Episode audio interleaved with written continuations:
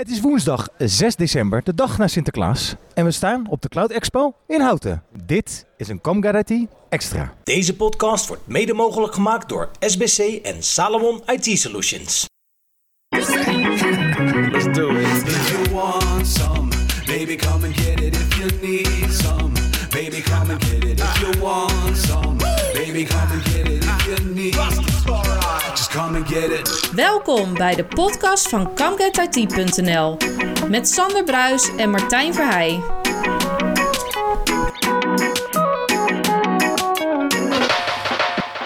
Zo, dus we staan vandaag eindelijk weer eens een keertje op een beurs, Martijn. De laatste keer is natuurlijk Expert Live geweest. Vroeger gingen we ook nog wel eens naar de TBX, dus dan wel InfoSecurity. Maar eh, nou ja, we hebben vorige keer geconstateerd dat die een iets wat stille dood in de hand eh, is gestorven. Ja. Maar we staan dus vandaag op de Cloud Expo in Houten voor 2023. Gevoelsmatig is het eigenlijk de vervanger van de InfoSecurity slash TBX. Maar ehm, Een beetje, je- je komt een beetje dezelfde eh, ja, eh, leveranciers, distributeurs, eh, fabrikanten kom je tegen. dat wilde ik zeggen. Dit is een gesponsord event. Dus in tegenstelling tot Expert Live, waar natuurlijk eigenlijk gewoon wat voor- en doortechneut is, is het vandaag echt een beursvloer vol met de bekende spelers, de Microsofts, de Fortinets, de, nou noem ze maar op van deze wereld. Allemaal wel natuurlijk op het cloud cloud-platformen eh, toegespitst.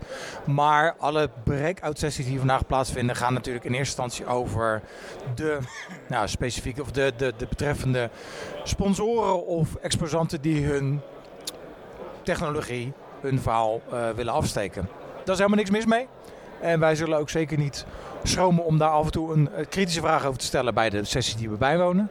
Maar, en dat moet ik er wel bij zeggen, het doet mij echt wel weer deugd om een goed bezocht evenement te zien in de lijn inderdaad van InfoSecurity met alle grote spelers. En waar ook gewoon een hele leuke vibe heerst, of vergis ik me dan? Nou, ook dat zeker, maar ook waar weer een differentiatie is van allerlei ja, suppliers, mensen die weer wat nieuws te vertellen hebben. Eh, de verschuivingen in de markt die je vanuit, laten we zeggen, de infosecurity, als je onze podcast daarover terugluistert en nu ziet. Eh, en eh, je zit niet heel erg, eh, bij een Expert Live zit je natuurlijk heel erg Microsoft. Ja. En nu gaan we weer alle kanten op, zeg maar. Dus dat eh, slaat ons ook natuurlijk wel weer eh, lol. En we leren ook weer een hoop nieuwe mensen spreken.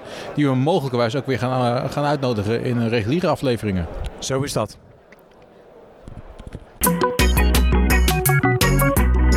We hebben zojuist de sessie van Pure Storage bijgewoond. De sessie met de naam Pure Storage Enterprise Block Storage to for Azure VMware Solutions. Dat is een hele mond vol. Gegeven door Marco Bal. Daar, Marco Bal, moet ik het ook goed zeggen. En daar staan we eens naast. Dus dan gaan we vragen aan, eh, aan Marco. Goedemorgen nog in deze ochtend. Ehm, kan je in vogelvlucht aangeven, nou ja, de titel geeft het natuurlijk al een klein beetje weg, maar waar je het over gehad hebt. En eh, daarbij opgemerkt dat Pure Storage is een van de sponsoren van de Cloud Expo vandaag. Ja, waar het om gaat is dat wij ehm block storage en dan met name de enterprise functionaliteiten van block storage beschikbaar maken in, eh, in de cloud. Eh, dat doen we al een tijdje met Cloud Block Store. En de recente aankondiging is dat we dat nu ook met, eh, met AVS doen. Dus dat we, eh, nou wat ik zei, de, de enterprise functionaliteit. Dus ik denk aan data efficiency, denk aan replicatietechnologieën, denk aan snapshot technologieën. Die niet standaard beschikbaar zijn in de standaard cloud offering. Dat die door onze Cloud Block Store eh, daar beschikbaar wordt gesteld. Het meeste spectrum van mijn klanten zijn toch allemaal op dit moment druk bezig met het verplaatsen van hun data naar de Azure Cloud. En daar zeg maar eh, steeds meer het on-premise datacenter uit te verseren, zeg maar. Nou ja, die zijn, die zijn er zeker. En dat, dat, ehm, wat wij zien is dat er eh, gelukkig ook nog een heleboel klanten zijn die dat op een andere manier doen. Eh, ik denk dat het, wat wij zien in, in multi-cloud is dat klanten heel specifiek kijken naar workloads. En per workload bepalen waar iets eh, al het beste kan, eh, kan draaien. Dus het kan on-premise zijn voor bepaalde redenen. Dat kan in, in native eh, Azure zijn. Maar dat kan ook bijvoorbeeld wat ik aangaf, oudere omgevingen die niet, eh, die niet gespoord worden in native Azure, dat die in VMware draaien. Of vanuit beheerperspectief eh, klanten die zeggen van nou we willen naar een hybride omgeving. We willen een deel on-premise houden en een deel in de cloud. En als we dat met, met AVS doen, dan hebben we één platform, één, één virtualisatieplatform, wat eigenlijk uitstrekt over eh, on-premise en, eh, en, eh, public cloud. Als ik je presentatie goed heb gevolgd, dan eh leveren we een dienst die eigenlijk nou ja, laten we zeggen, tussen de on-premises omgeving en de cloud kan fungeren. Heb ik dat goed begrepen? Ja, Cloud Block Store is uh, de oplossing die in de publieke cloud draait. Uh, Flash Array zijn onze fysieke storage uh, devices. Maar doordat ze allebei hetzelfde operating draaien, is in feite één platform wat zich uitstrekt over de, over de hybride cloud, over de multi-cloud. En dus dezelfde data services, dezelfde interface, hetzelfde operating biedt. En daarmee eenvoudig data kan repliceren, kan migreren van on-premise naar cloud je gaf net al een aantal voorbeelden, inderdaad misschien legacy uh, hardware of software, of in ieder geval omgevingen die niet uh, kunnen worden, om het zo maar te zeggen. Of in ieder geval niet naar de, de, de wat voor cloud platformen ook verplaatst kunnen worden. Maar wat voor use cases kan je inderdaad een specifiek voorbeeld geven, inderdaad, wat je tegen bent gekomen of tegenkomt, waar je inderdaad dit gesprek kan, uh, kan beginnen? Want precies wat Martijn zegt, wij merken toch veel dat er gewoon, nou ja, misschien zelfs domweg naar de cloud verplaatst wordt. Hoe start je een gesprek om inderdaad naar je jullie dienst onder het voetlicht te brengen? Ja, waar, waar we mee starten vaak is de vraag van wat is je, wat is je cloud-strategie? En uh, waar dat een aantal jaar geleden was, uh, we gaan 100% naar de cloud, zien we dat het nu veel genuanceerder is. Ja. Uh, wat ik al aangaf, de, er wordt per, per workload, per, per toepassing gekeken wat wel en niet in de cloud kan. Ehm, dat klinkt heel eenvoudig. Hè? Je, je, je, hebt het niet over tien applicaties, je hebt het over duizenden applicaties. Uh, en die staan niet los van elkaar. je kan niet één ding oppakken en maar naar de cloud uh, verplaatsen. Uh, dat kan betekenen dat er bijvoorbeeld heel veel interactie is tussen on-premise en, en, de cloud. Uh, tussen twee verschillende applicaties of twee verschillende microservices of services. dus daar moet je goed over nadenken hoe, hoe, je dat aan gaat pakken, wat je strategie daarin is. Deze sessie was dan iets wat toegespitst op VMware. Ik neem aan dat jullie breder storage inzetten. Kun je daar nog iets over vertellen? Ja, kijk, on-premise uh, bieden wij uh, onze flash storage aan uh, voor eigenlijk elke toepassing, voor, el voor, elke use case, voor elke um, type organisatie. Dat is wat wij vanaf begin af aan uh, bij de introductie van Pure hebben gedaan. we willen een storage opnieuw uitvinden.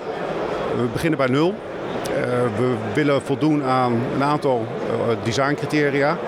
Eenvoud, performance, schaalbaarheid, cloudgedachten. Op basis van die uitgangspunten zijn we uitgekomen op een all-flash array. En we vanaf, vanaf begin af aan gezegd, we willen ervoor zorgen dat we een all-flash array in de markt zetten wat voor iedereen uh, toegankelijk is. En wat je ziet is dat wij klanten hebben van uh, kleine onderwijsinstellingen tot grote financials, overheden, productieomgevingen, eigenlijk alles wat je, wat je kan bedenken. Afsluitend, um, Storage was vroeger, hè, wij lopen al een tijdje mee, was een van de, nou ja, de bouwblokken, de building blocks van je infrastructuur. Nou, de tijden zijn veranderd natuurlijk. We staan op een cloudbeurs. Uh, zijn hetgene wat je aangeeft inderdaad de, de, de, het, het opnieuw storage uitvinden uiteindelijk wel wat nodig is om een storage provider zoals jullie zijn nog relevant te houden? Of zijn er andere dingen ook nog nodig? Nou, er zijn een aantal belangrijke zaken, denk ik. Uh, om eentje te noemen, sustainability door data zo efficiënt mogelijk op te slaan, ehm, door, er slim over na te denken, kunnen we een enorme bijdrage leveren aan eh, de beperking van het stroomverbruik. Ik geloof 2% van het stroomverbruik wereldwijd is eh, datacenters, waarvan 25 tot 30% eh, storage is.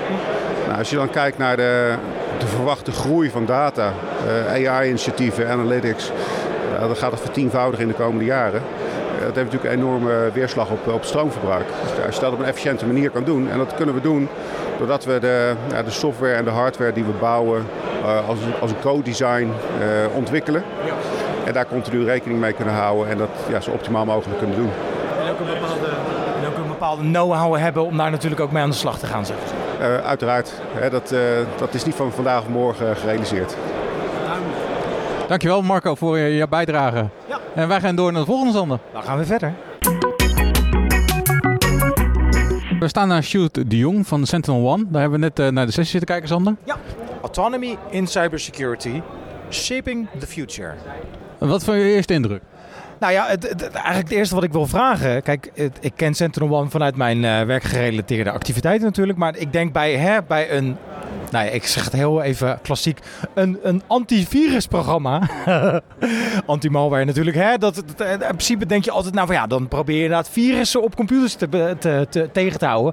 Maar je hebt veel meer uitgelegd dat het natuurlijk veel breder is. En we staan op een cloudbeurs vandaag. Dus eigenlijk, om een lang verhaal kort te maken, hoe positioneert een bedrijf als Sentinel-One, een anti-malware bedrijf, zich in de nou ja, hedendaagse cloud? Ja, nou, we, we hebben een, eh, een, een eh, befaamde uitdrukking van een klant ooit mogen ontvangen. En dat is, eh, jullie zijn de beste technologie waar we nog nooit van hadden gehoord. Dus om jou, op jouw opmerking terug te komen, goh, eh, waar kenden mensen Sentinel-One bijvoorbeeld van? Nou, oorspronkelijk eh, zijn wij een, een antivirusvervanger, zou je kunnen zeggen. Ja, dus we doen antivirus op een andere manier inderdaad. Als we het hebben over cloud, dan kennen we natuurlijk twee aspecten met Sentinel-One. Het kunnen beheren vanuit de cloud. Eh, we zijn zelf een SaaS-platform waarmee je eh, je, eh, je verschillende eh, functionaliteiten kunt beheren als het ware. Identity, EDR, et cetera. Maar we beschermen ook heel veel grote SaaS-bedrijven.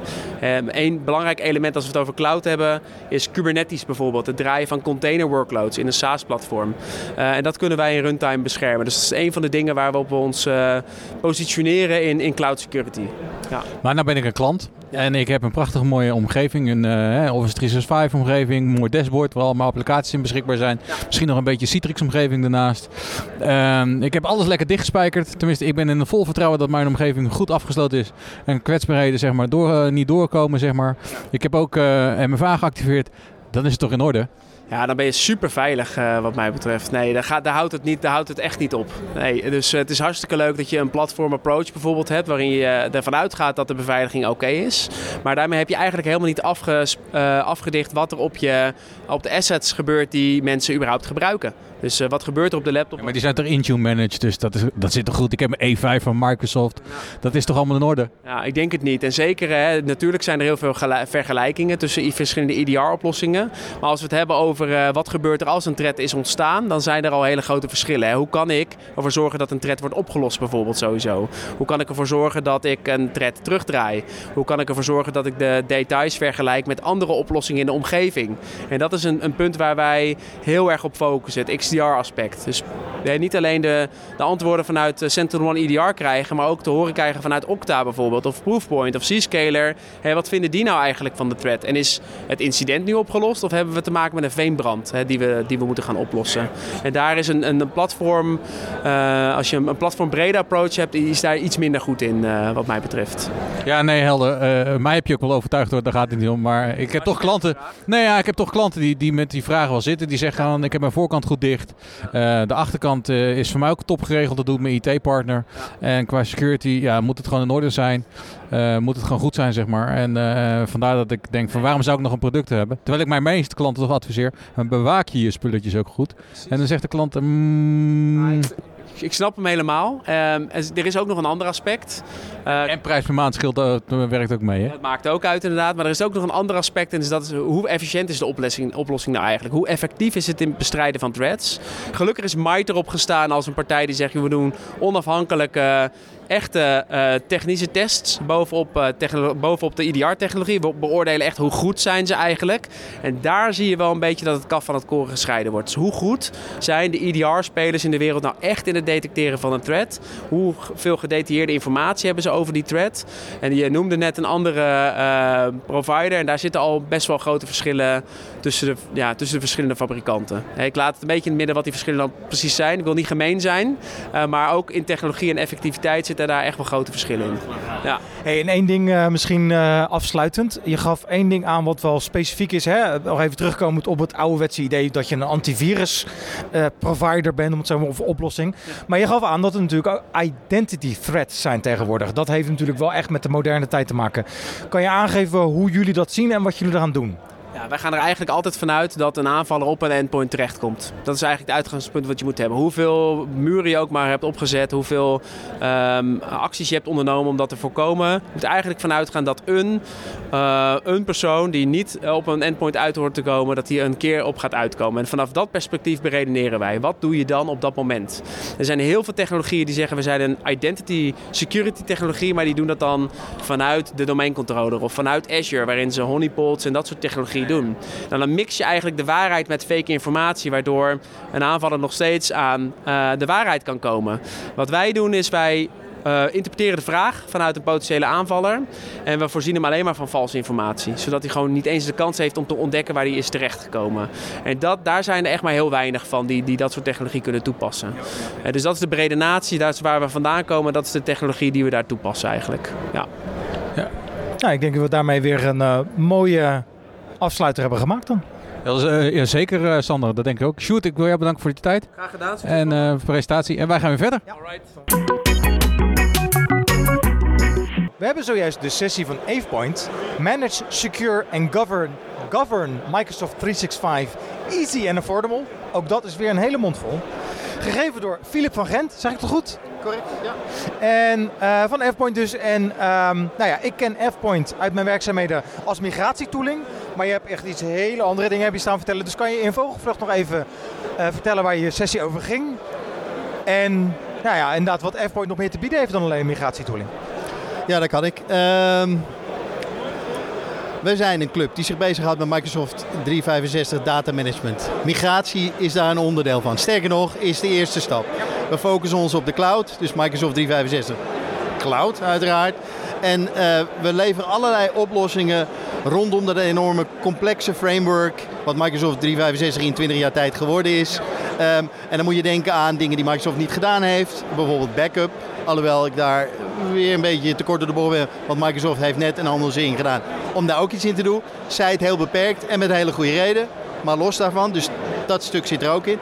Maar denk ik nog veel belangrijker zijn de dingen daar rondomheen. Het optimaliseren van je storage, het opschonen en, en, en, en de hygiëne van je data.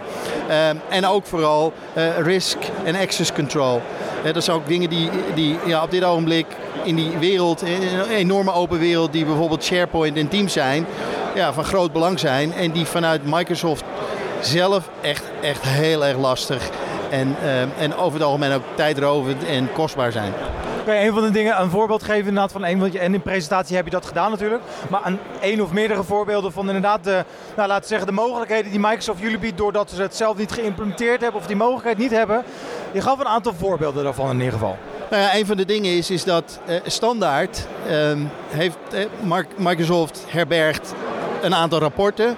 En Microsoft heeft een admin center waar je, eh, zoals ik dat in de presentatie aangaf, in kunt verdwalen.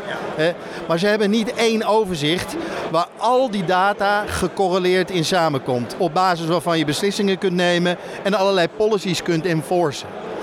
Dat stuk is A, enorm eh, tijdbesparend en kostenbesparend. Voor MSP's met name.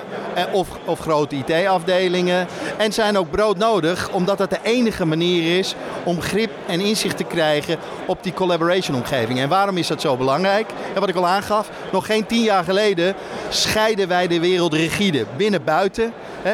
Zelfs vanuit Microsoft met Forefront Identity Manager voor de hele grote clubs.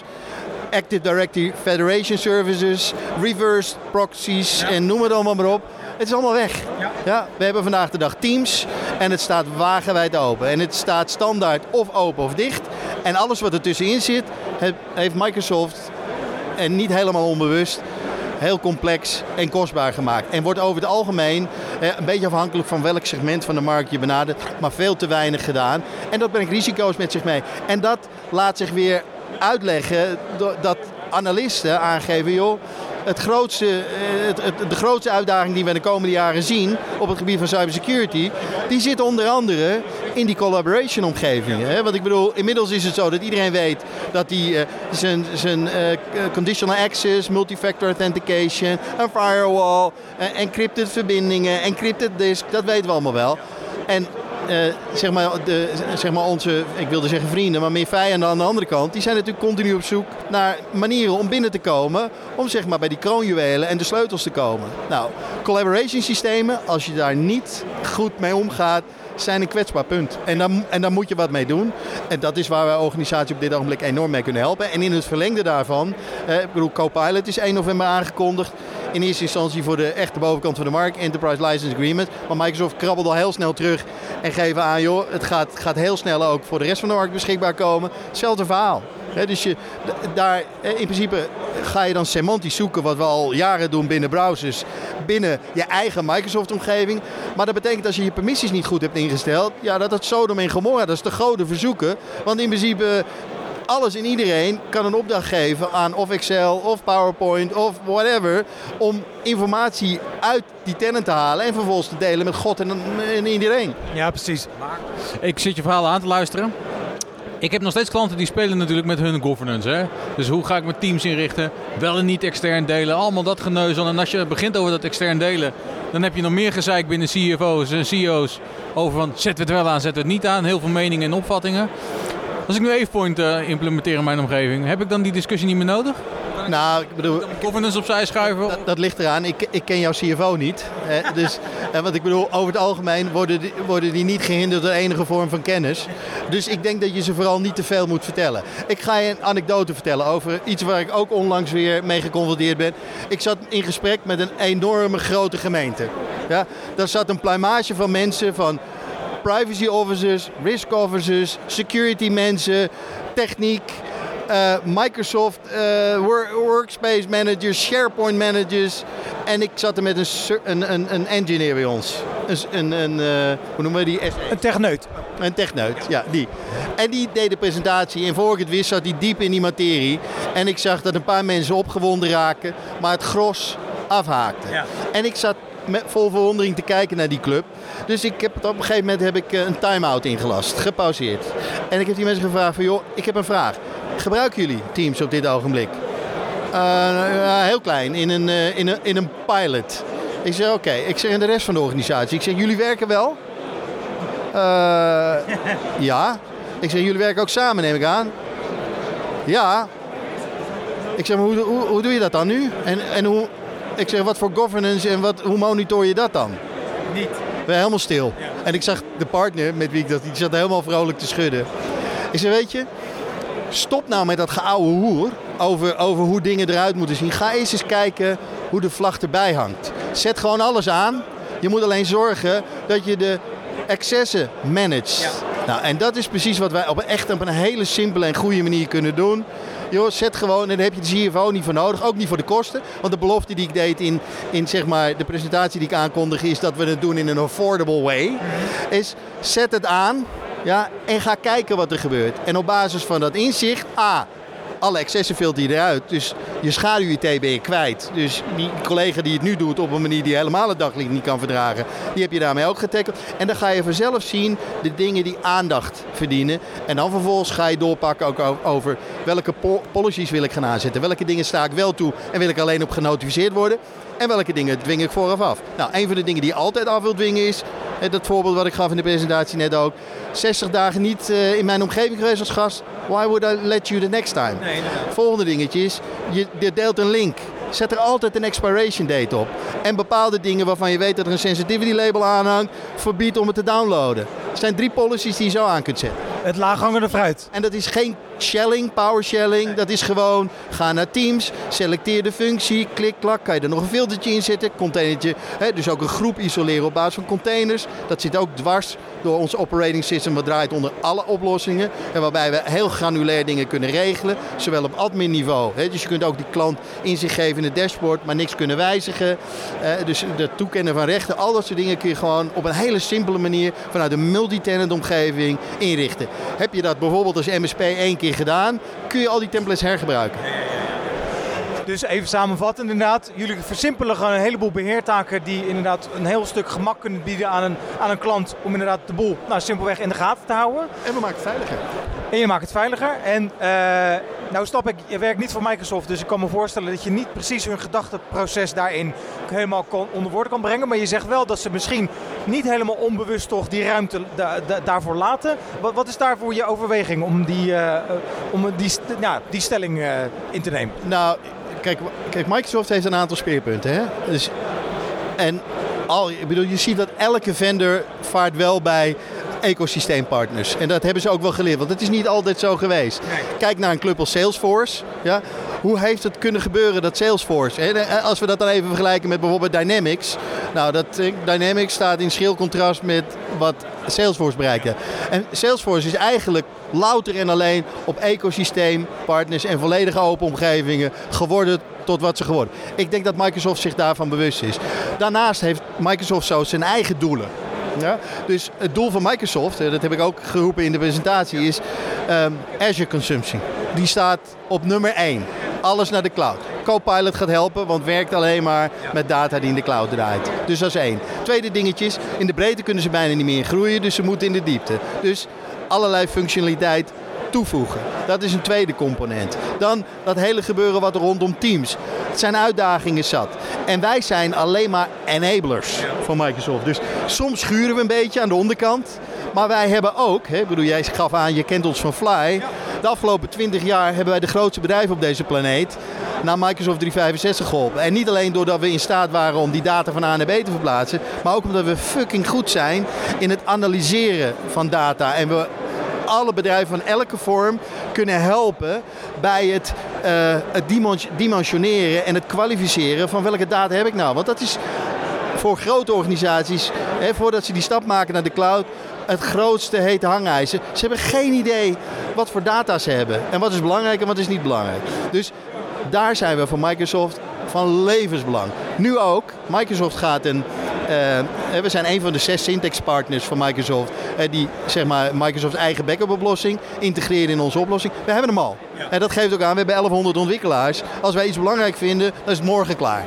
En als Microsoft de API's opent, dan doen we dat. Als Microsoft geen API's opent en wij vinden dat het wel gedaan moet worden, vinden we een weg eromheen. En ook daarin kan ik je legio voorbeelden geven. We hebben nu al, Microsoft heeft het net geannonceerd op Ignite.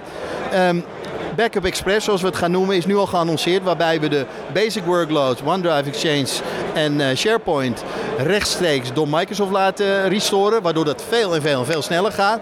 Maar alle advanced workloads rondom alle settings, uh, alle permissies, alle metadata, uh, alle geneuzel en gevriemel in Teams, de task, je planners, project en de whole shebang. Dat component vatten we samen in één SKU. Dus ook in dat opzicht zijn wij weer een verrijking voor Microsoft en gaan we in een tempo dat Microsoft zelf niet bij kan houden. Dus ik zie dat niet veranderen ook. Duidelijk verhaal. Ik denk uh, genoeg, over... genoeg reden om een hele podcast over te maken. Ik wou zeggen inderdaad, en genoeg om over na te denken. Filip, bedankt. Graag gedaan. En tot de volgende keer. Ja, zeker. Hoi. Hoi. Sander, einde dag. We hebben er een uh, mooie, mooie sessies op zitten, zeg maar. Veel kennis opgedaan uh, bij Ex, ja, Cloud Expo. Wat vond jij ervan?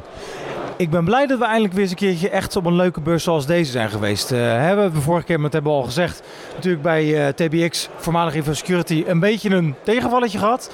En ondanks dat dit heel wat anders is uiteindelijk dan de, dan de Express Live, vond ik het gewoon leuk om vandaag inderdaad weer eens al die vendoren bij elkaar te zien. Positieve vibe.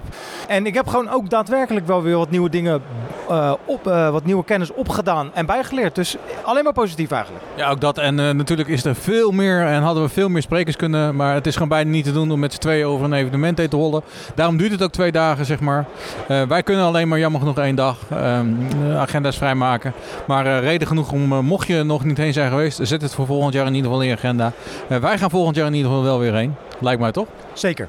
Oké. Okay. Hey, ik wil jou bedanken voor het luisteren naar deze Comget IT podcast. Ja, wil je dus meer informatie over Cloud Expo of uh, over Comget IT? Ga naar onze website www.comgetit.nl En uh, wie weet uh, spreken we jou bij de volgende reguliere aflevering weer. ik zou zeggen, tot de volgende. Tot de volgende. Tot de volgende. Bedankt voor het luisteren naar de podcast van ComGetIT.nl. Wil je meer weten? Heb je vragen, suggesties of opmerkingen? Bezoek dan onze website www.comegetit.nl If you want some, baby come and get it if you need some. Baby come and get it if you want some. Baby come and get it if you need. Just come